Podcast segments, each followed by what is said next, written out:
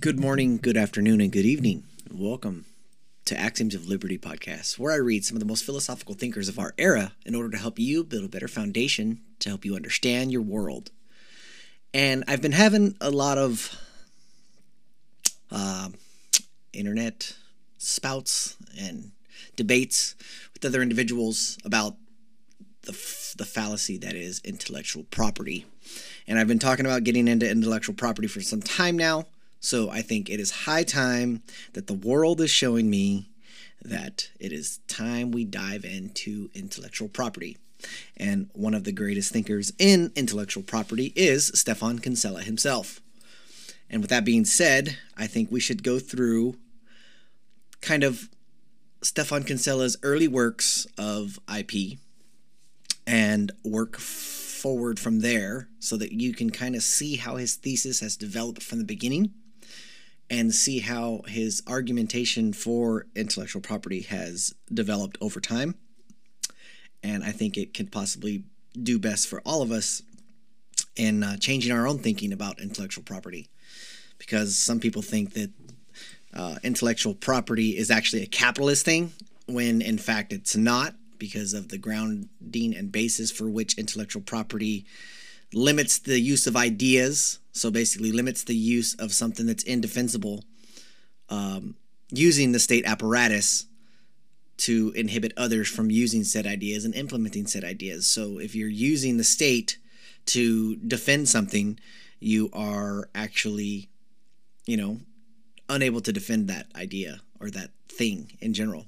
So, with that, we're going to read Stephan Kinsella's very first foray into intellectual property. And uh, if we can continue, I'm going to try to keep reading more of his articles uh, regarding to this topic. So this is a submission to a paper called the Institute for Objectivist Studies, and it's titled Intellectual Property Rights by Stephan Kinsella.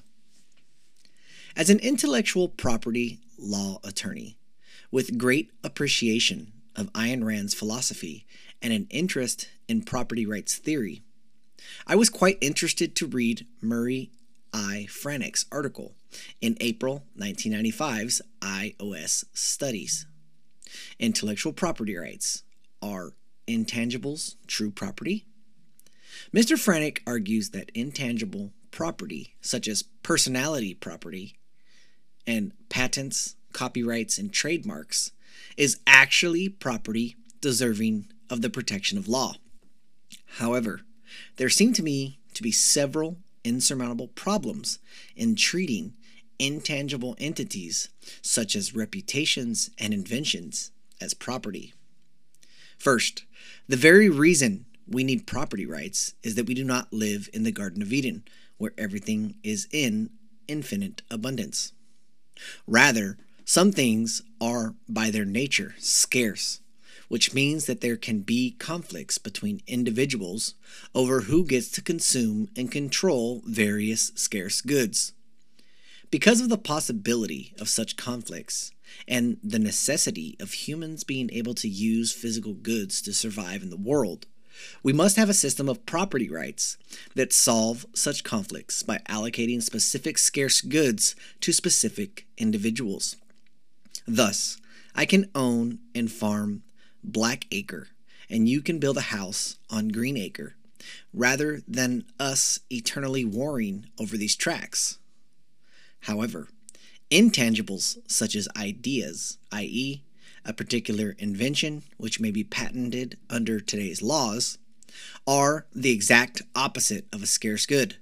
Person B may learn of and use A's idea without diminishing A's possession and use of the idea.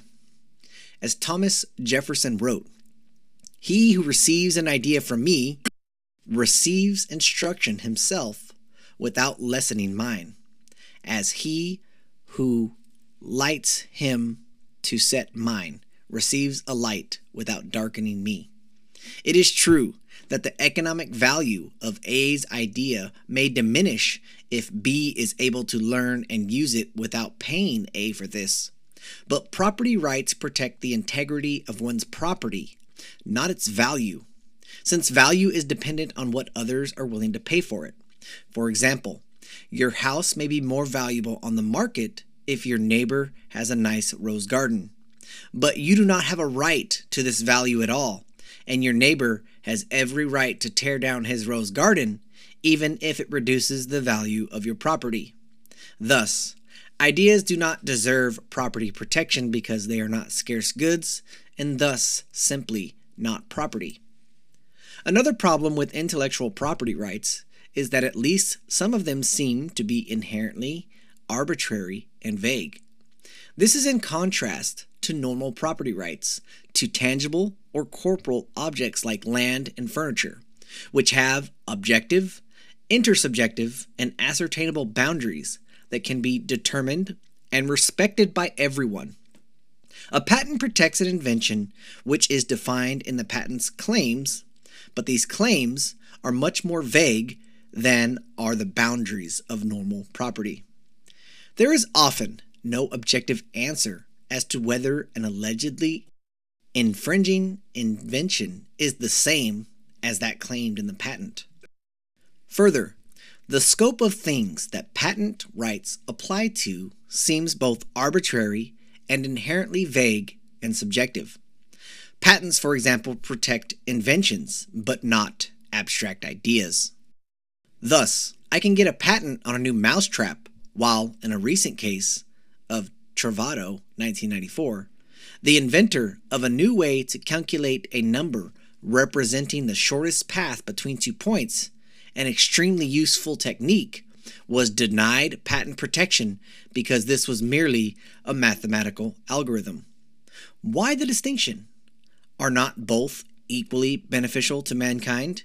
Do not both discoveries require creative intellect?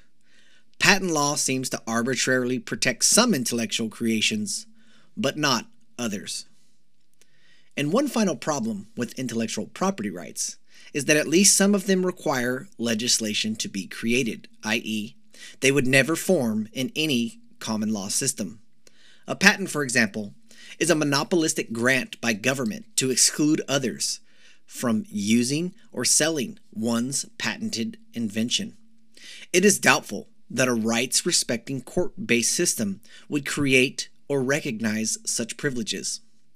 Bruno Leoni explained in Freedom and the Law why legislation should not be considered the primary way of making law.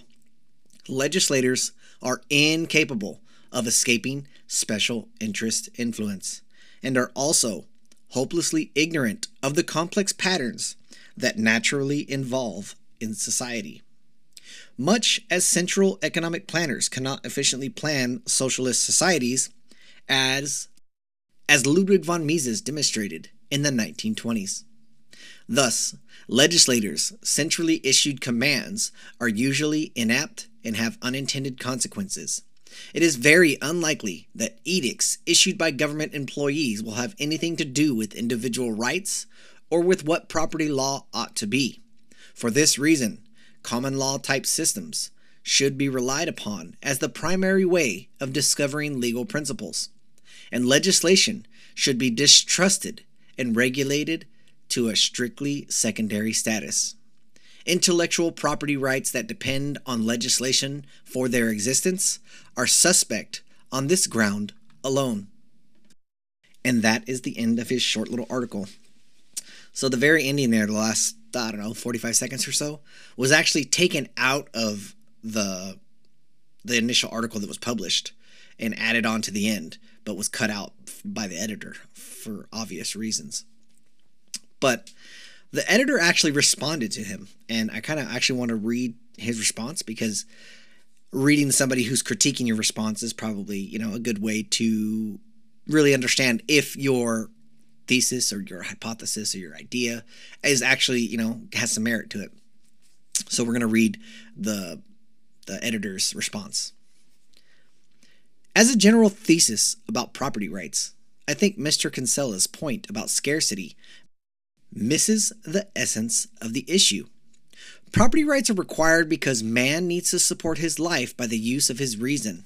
The primary task in this regard is to create values that satisfy human needs. Rather than relying on what we find in nature, as animals do, I therefore agree with Murray's premise that the essential basis of property rights lies in the phenomenon of creating value. Scarcity becomes a relevant issue when we consider the use of things in nature, such as land, as inputs to the process of creating value. As a general rule, I would say that two conditions are required in order to appropriate things in nature and make them one's property. One, one man must put them to some productive use. And two, that productive use must require exclusive control over them, the right to exclude others. Condition 2 only holds when the resource is scarce. But for things that one has created, such as a new product, the act of one's creation is the source of the right, regardless of scarcity.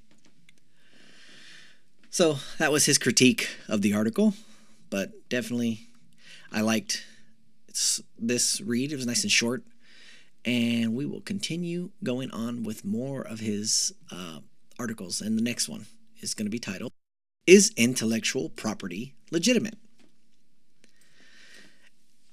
And it goes like this As Socrates pointed out, the unexamined life is not worth living. As citizens, lawyers, and more practically, as intellectual property lawyers, we should, from time to time, examine just what it is we are doing in our lives and careers. It is quite interesting, for example, that patent lawyers take for granted the legitimacy of even having a patent system. In other words, most of us think we should have patent laws, and copyright and trademark and trade secret laws as well. It would probably surprise many IP lawyers to know that the legitimacy of IP laws historically has been, and continues to be, the subject of some controversy, at least in theoretical or academic circles. Since we are in the business of obtaining protection for clients under these IP laws, perhaps the legitimacy of IP laws bears examining. Locke and Bentham. Proponents of IP laws typically use two types of arguments to justify IP laws, such as copyright and patent laws, which I will focus on here. The first is a Lockean style natural law or natural rights argument, which argues that creations of the mind are entitled to protection just as tangible property is. Part of the motivation for this theory is fairness. IP is brought into being by its creator, so as a matter of fairness, the creator has a right to own it and profit from it. The second type of argument is more utilitarian and wealth maximization based, and essentially argues that production, creativity, and innovation in society is maximized by granting monopolies to writings and inventions so to encourage authors and inventors. It's just natural. One problem with natural law approach is that intangible property such as patents and copyrights is not like tangible property. Most significantly, IP is not naturally scarce in the economic sense. Under Lockean theory, the state of nature contains natural property, which is economically scarce, meaning that my use of Blackacre conflicts with your use of Blackacre. Use of such property is exclusive, since my use excludes yours, and vice versa so that scarce property and resources can be used without potential users eternally warring over these tracks. Ownership is allocated to the first user who mixes his labor with it, according to Lockean theory, or to the creator for created goods, so as to solve this problem. However, were we in a Garden of Eden where land and other goods were infinitely abundant, there would be no scarcity and thus no need for property rules. For example, your taking my lawnmower would not really deprive me of it if I could just conjure up another in a blink of an eye. Lawnmower taking in these circumstances would not be theft. Thus, classical property rights do not seem to naturally apply to things of infinite abundance. Like the magically reproducible lawnmower, ideas as implemented in inventions or creative works, for example, are also not scarce, at least not in the same way as tangible or physical property. For example, if I invent a new technique for growing bananas, it does not take my technique from me if you also grow bananas in the same way. Your use does not exclude mine. We can both use my technique to grow bananas. There is no economic scarcity and no possibility of conflict over the use of a scarce resource, and thus no need for exclusivity. Similarly, if you copy a book I have written, the original, tangible book is still there. Thus, books are not scarce in the same sense as a piece of land or a car. As Thomas Jefferson himself, an inventor and the United States first patent examiner, wrote, He who receives an idea from me receives instruction himself without lessening mine, as he who lights his taper at mine receives light without darkening myself. Thus, the argument goes since use of another's idea does not deprive him of its use, no conflict over its use is possible which undermines the natural law justification for property rights in IP. A fair income. As for the charge that it would be unfair to provide a right to one's intellectual creations, even advocates of IP do not maintain that the legal system must reward everyone for every single useful idea that they come up with. For example, Philosophical or mathematical or even scientific truths cannot be protected. Commerce and social intercourse would grind to a halt were every new phrase, philosophical truth, and the like considered exclusive property rights of its creator. But if it is fair to leave these creators unrewarded, why is it unfair to not reward the other types of creators? Indeed, it could be argued that it is unfair to discriminate between classes of intellectual creators by providing one group with IP rights and the other group with nothing. For example, I can get a patent on a new mousetrap, but in one recent case, the inventor of a new way to calculate a number representing the shortest path between two points, an extremely useful technique, was denied patent protection because this was merely a mathematical algorithm. Why the distinction here? A critic might ask. Do not both discoveries require creative intellect and benefit society? In short, the fairness argument falters, since it cannot be applied uniformly and even consistently without itself causing unfairness and virtually no one is willing to provide IP protection broadly enough to eliminate this perceived unfairness. Utility Belt The utilitarian defense of IP has also come under attack. Utilitarianism, founded by Jeremy Bentham, holds that utility, by some measure, such as wealth or its proxies, creation and innovation, should be maximized and thus favors legislation that causes certain desired results or consequences to be produced. The utilitarian theory is based on the assumption that creators would not invest the time or capital necessary to produce such products. If others could copy them with impunity, this is the common justification patent lawyers typically give. Patents are needed to encourage inventors to invent. It is also the rationale in the U.S. Constitution's grant of copyright and patent authority, which provides that Congress shall have power to promote and encourage the progress of science and useful arts by securing for limited times to authors and inventors the exclusive right to their respective writings and discoveries. Critical points to several problems with justifying IP on utilitarian or similar grounds. The first objection is that utilitarianism is an ends justifies the means philosophy, which is in itself problematic. Horrible violations of individual rights can be perpetrated in the name of this philosophy, as the history of this bloody century shows. As for IP, utilitarians hold that the end of encouraging more innovation and creativity is used to justify the arguably immoral means of restricting could not rely on a 20 year monopoly. Further, some argue that the grant of a patent for processes and discoveries having practical application skews research and development away from the theoretical R&D.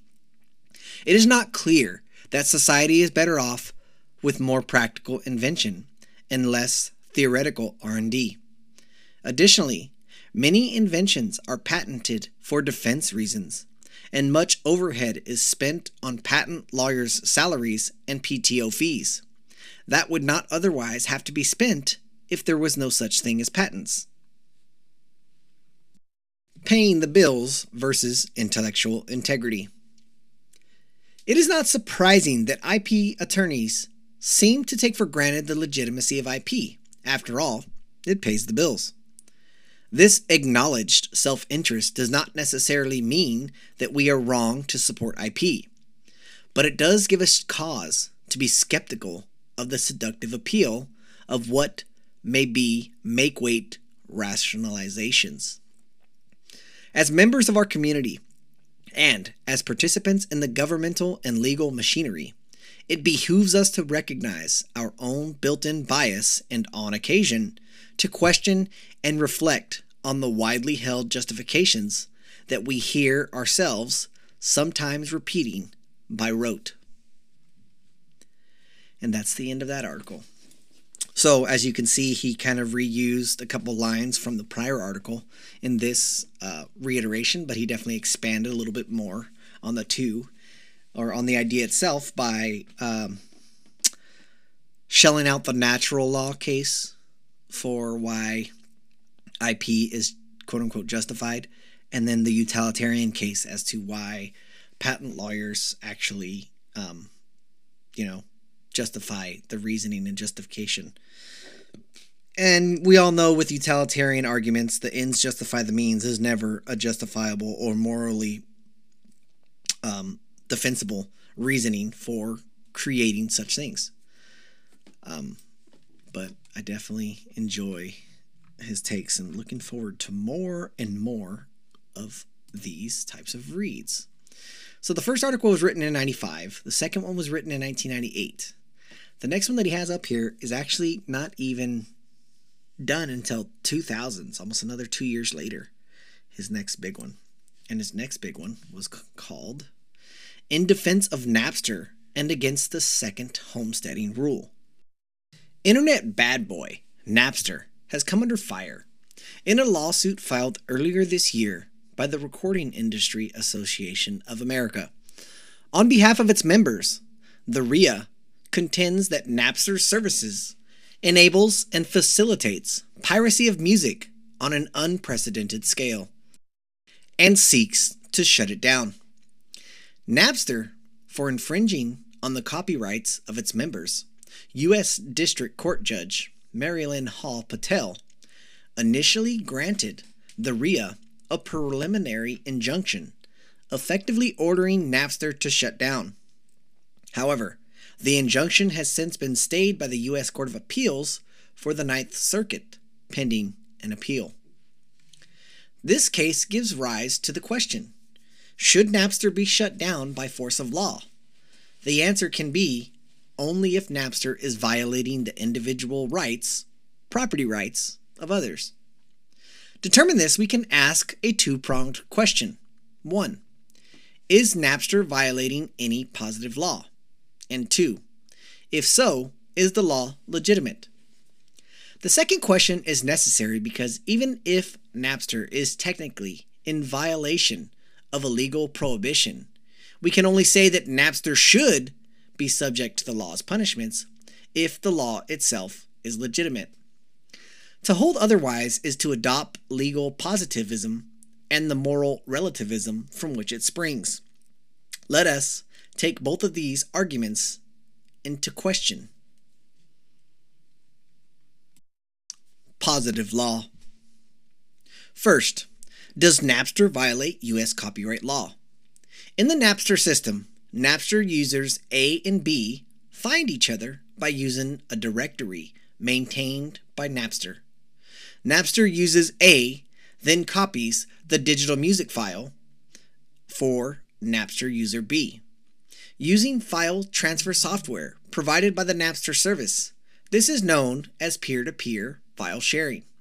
However, the file is transferred from B to A over the internet, not through Napster's servers. Napster does not itself do any copying.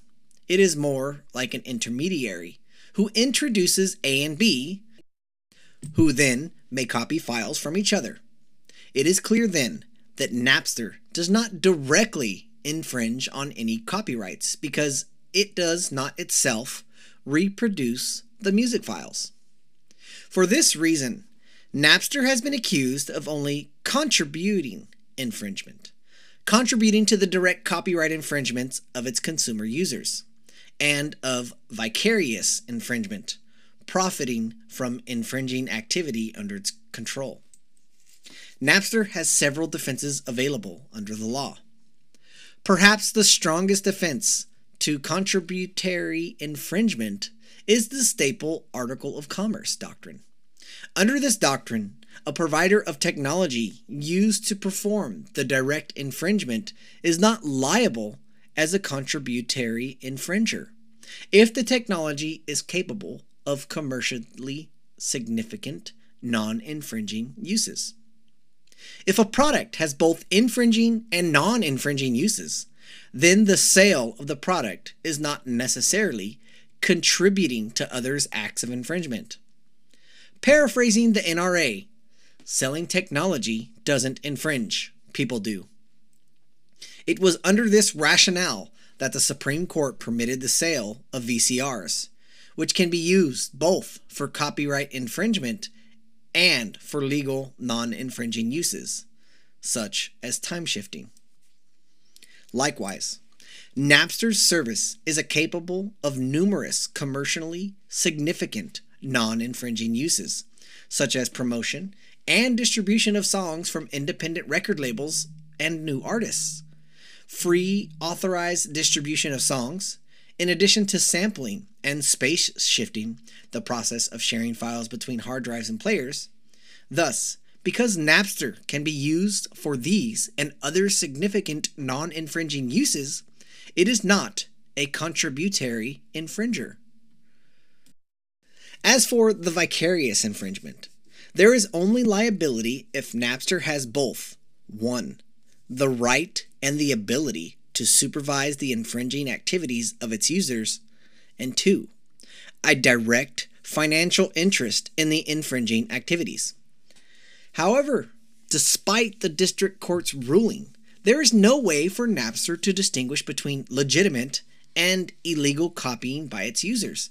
Thus, it does not have the ability to supervise any infringing activities. Additionally, Napster is not liable under either theory if its users are not direct infringers. There are two such arguments. First, Napster's users themselves may have a fair use defense to copyright infringement. Most consumer copying is not for commercial purposes, but for sampling or space shifting, which is arguably constitutes fair use. If Napster users have a fair use defense, they are not direct infringers. Second, under the Audio Home Recording Act, consumers have a right to create and transfer digital music for non commercial purposes. Because Napster users typically share files for free, the copying is arguably for non commercial purposes. Thus, either due to its fair use defense or the AHRA, Napster users are not direct infringers, meaning that there is no direct infringement to which Napster can contribute or even be held vicariously liable for. Legitimacy of copyright law. Even assuming Napster violates positive copyright law, we must inquire into the legitimacy of the law. Unlike most other federal laws, copyright law is clearly authorized by the Constitution. This, however, does not mean the law is legitimate, only that it is constitutional.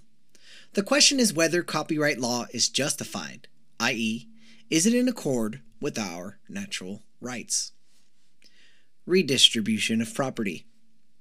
Let us recall that copyright gives an author partial rights of control, ownership, over the tangible property of everyone else. The author has partial ownership of others' property because, by virtue of his copyright, he can prohibit them from performing certain actions with their own property. The author, for example, can prohibit a third party from inscribing a certain pattern of words on his own blank pages with his own ink. That is, by merely authoring an original expression of ideas, by merely thinking of and recording some original pattern of information, the author instantly and magically becomes a partial owner of others' property. He has some say over how third parties can use their property. Copyright changes the status quo by redistributing property from individuals of one class, tangible property owners, to another, authors of original works. Prima facie, therefore, copyright law trespasses against or takes the property of tangible property owners by transferring partial ownership to the authors. The same is also true for other forms of intellectual property, such as patent law. It is this innovation and redistribution of property that must be justified in order for copyright law to be valid. Can this be done? Utilitarianism. The most common defense of copyright law is utilitarian. It argues that creativity and wealth are increased by granting monopolies to writings, so to encourage the authors. Without a copyright in their works, many authors would not bother to write novels, software, or other types of works. In fact, most utilitarians ground their defense of all the property rights in utilitarianism. Conservatives and libertarians should be wary of adopting such utilitarianism. It is a thoroughly incoherent and immoral doctrine for several reasons. First, even if a given policy could increase net wealth by redistributing property from A to B, that does not justify the policy. The goal of a law is justice, not wealth maximization. B may be helped more than A is harmed by redistribution. But how does this justify the harm done to A? By the reasoning of utilitarians, we could not condemn every act of theft, rape, or murder. We would just have to weigh the benefit to the thief, rapist, or murderer against the harm suffered by the victim to determine whether or not the crime should be permitted. In these cases, where the aggressor enjoys his crime more than it harms the victim, it is not a crime at all and should be permitted, since net wealth is increased, clearly. This is a wholly immoral and unprincipled view. Not only is utilitarianism morally insufficient to justify property redistribution, but it is an incoherent as well, as Austrian economists have shown the utilitarian weighing of costs against benefits requires the impossible to be done, namely making interpersonal utility comparisons as when the costs of copyright laws are subtracted from the benefits to determine whether such laws are a net benefit. In short, there is no way to compare the benefit to B and the detriment to A of a given redistributionist policy because values and disvalues have no cardinal magnitude. The reason for this is that values are subjective and ordinal, not cardinal. Finally, even if we set aside the problems of interpersonal utility comparisons and the justice of redistribution and plow ahead and employ standard utilitarian measurement techniques, it is not at all clear that IP laws do lead to an increase or decrease in overall wealth. That is, it has not been demonstrated that the costs of copyright and other IP laws outweigh the benefit of such laws. Utilitarian analysis is thoroughly confused and bankrupt. Talk about increasing the size of the pie is methodologically flawed. There is no clear evidence that the size of the pie is increased by IP rights, and any event pie growth simply does not justify the use of force against the otherwise legitimate property of others. For these reasons, utilitarian defenses of IP are not persuasive. Natural law and the second homesteading principle. Some advocates of copyright and other forms of IP try to justify IP with natural law type arguments. For example, some say that the author creates a work and thus is entitled to own it. However, this argument begs the question by assuming that the authored work is property in the first place. Once this is granted, it seems natural that the creator of this piece of property is natural and the proper owner of it. But creation does not justify the ownership in things. If I homestead a farm, there's no need to be creative in the copyright sense. I need only be the first possessor of the land. And on the other hand, if I carve a statue into your block of marble, I do not thereby own the resulting statue. In fact, I may owe you damages for trespassing or conversion. Thus, creation is neither necessary nor sufficient for ownership. It is scarcity that is the hallmark of ownable property. And it is by first possession that one comes to own such ownable property. This can be seen by examining the purpose and nature of property rights.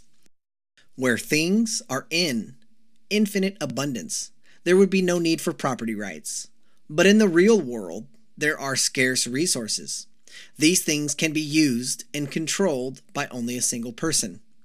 Because of this fact of scarcity, there is always the possibility of interpersonal conflict over scarce resources. If I take your lawnmower, you no longer have it. If I take over your house and your land, you lose control of it. These tangible goods are scarce. Property rights exist to allocate ownership in scarce resources to a specified owner, thereby permitting conflicts over the use of these scarce resources to be completely avoided and even resolved. Thus, it is only the things that are scarce in the economic sense that can be property. This is why, for example, there can be ownership of tangible, scarce resources such as land, cars, printing presses, paper, and ink.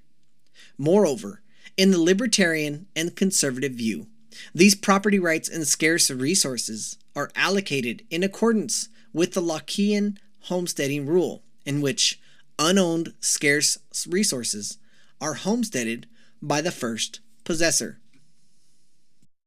The intangible things covered by copyright are just simply not scarce in this sense. An idea or pattern of words, for example, can be copied by others an infinite amount of times without taking the idea from its originator.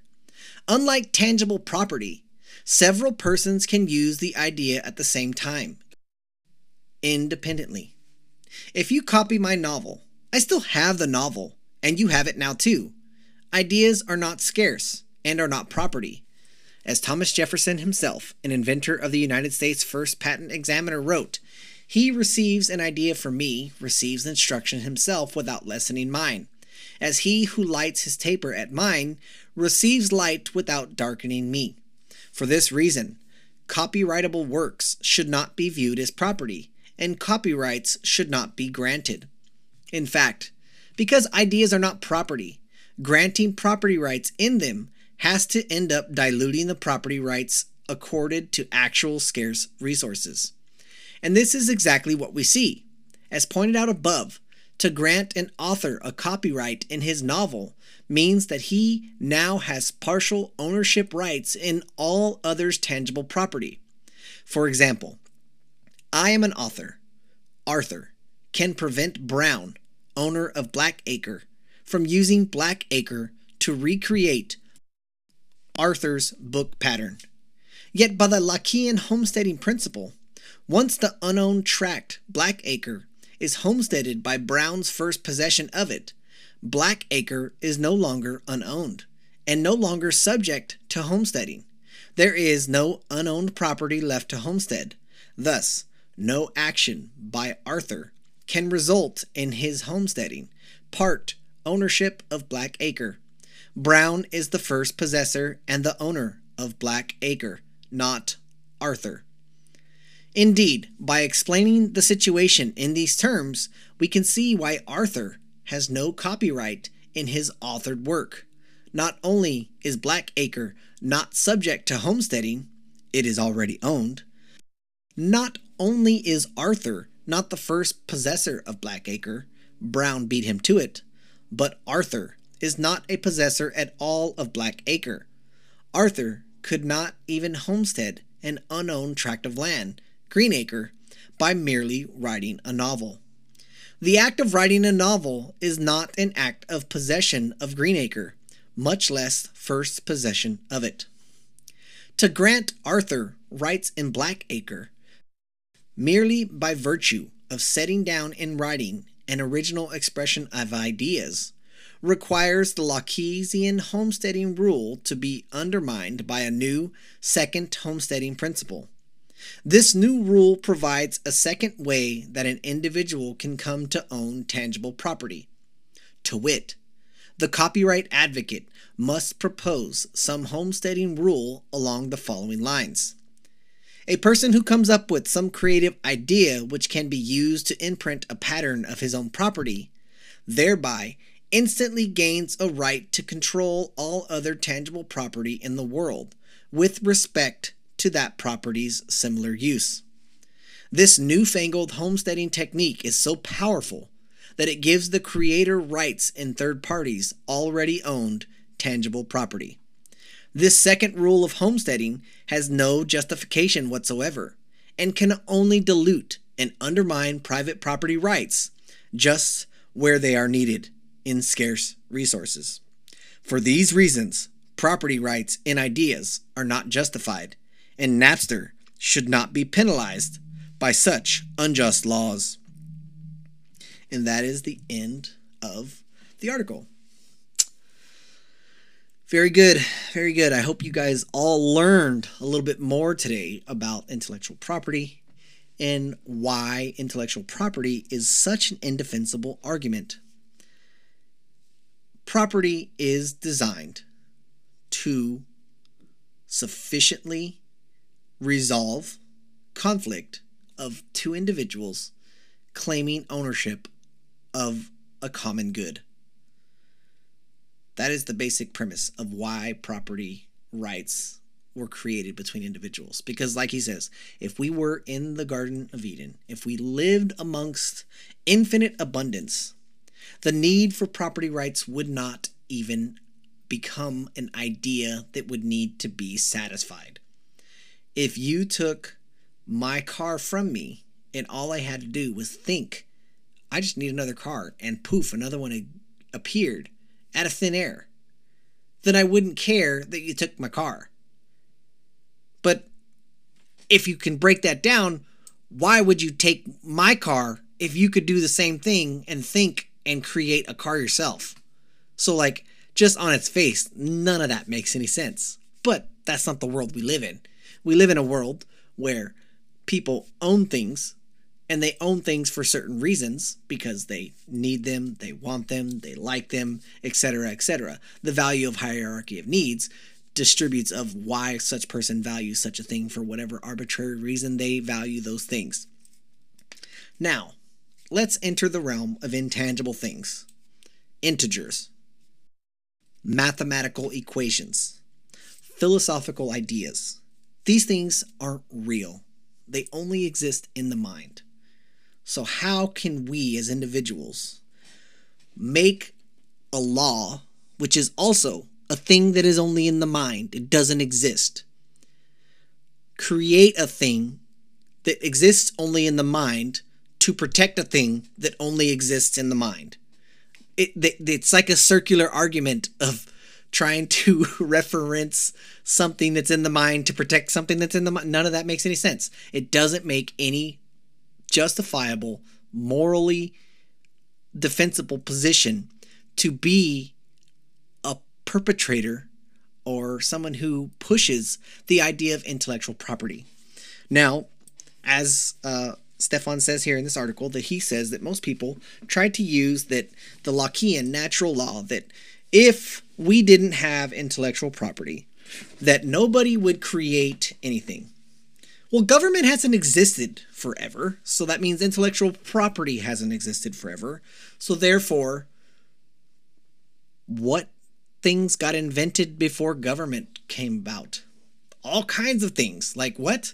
How do we, how do you not go and look back at history and say that things didn't exist before intellectual property did?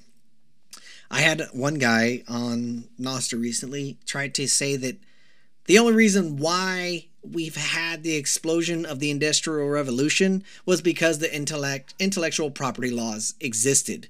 So therefore, because intellectual properties existed, the industrial age was allowed to continue, which I think is a fallacious and false uh, dichotomy of the idea because I think the Industrial Revolution happened in spite of intellectual property laws creation. I think that is a more better and principled position to have and way of thinking because that the creation of the new goods and services within that era the laws that were in place beforehand because we have to remember that laws usually come in place about what's already happened in the past. And they try to take those laws and apply those laws to the future.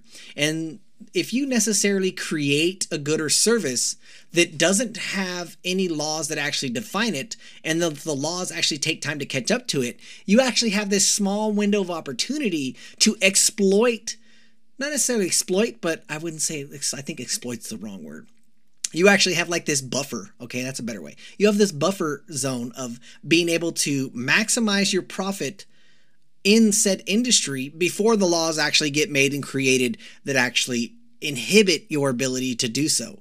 So, so let's take uh, um, what is that? Amazon. Amazon, for example. So in Amazon, when the internet came around, and you know this is kind of just further on this whole Napster portion of the laws is that a lot of the laws at that time were created for tangible things actual th- real things at that time right you know CDs books etc there was no way to possibly pass around the digital nature of these types of media then Napster comes along and does the same thing. So Amazon did the same thing. They took the idea of being able to distribute books in a digital way that there was no way uh, sell goods and services digitally native around the world that didn't have any regulation on it. So they were able to get away with doing so. I wouldn't say get away because they weren't doing anything wrong. They were just operating outside of the bounds of what the law of that time and current time frame constituted. So therefore, they were able to maximally use 100% of all the profits that they should have gotten because they did something that was novel and operated outside of the current jurisdictional um, uh, laws of that time. So they were actually able to be able to profit more. And in that time frame, they were actually able to rise to the greatest freaking, you know, capitalistic Amazon monstrosity that they are today. But that required that they operate outside of the laws because the laws didn't actually catch up to them to force them to pay the, you know, the government gang the the restitution or their, you know, their bullshit, you know, fees and whatnot that actually hampers the the uh, economic um, output of said company. So, like, I think that's kind of where I've lost my chain of thought now. Ugh. But anyways, you guys kind of know what I'm going there with that, right? Is that that that actually happens. The reason why they were able to, you know, profit so so greatly in that time frame is because the laws were based on the past and they hadn't caught up to where the future of the world was actually heading, which was a more digitally native, um, focused point of sale system, which is what Amazon capitalized on. Uh, but anyway, so I hope you guys enjoyed today's articles. We will continue down the defensive IP, and it seems like he definitely reuses a lot of the same arguments about, you know, requoting the Thomas Jefferson quote, reusing the stealing of the lawnmower type thing. Uh, he uses the Blackacre and the Greenacre as you know the hypothetical scenario in order to justify and frame his argument properly enough. But uh, so that was the first three reads. So he's got like four, five, six, seven, eight, nine, 10, 11, 12. He's got like 20 different ones. Yeah, there's like 20 or 30 different ones here, but some of them are actually shorter than that. So we'll definitely cram a bunch of them in a couple episodes by doing so. And uh, I appreciate you guys for listening. Sorry I've been kind of MIA lately. I've been having a lot of issues trying to get recording done on Mondays lately, just family stuff at home, yada yada. But that's neither here nor there. I haven't forgot about y'all. I'll keep pumping out content because I've been like pretty pissed off to myself because I'm not actually reading and I'm not actually learning more myself. So I'm like, ugh, I just want to learn. I want to learn more things. So I hope you guys enjoyed today's episode. Talk to you guys next week.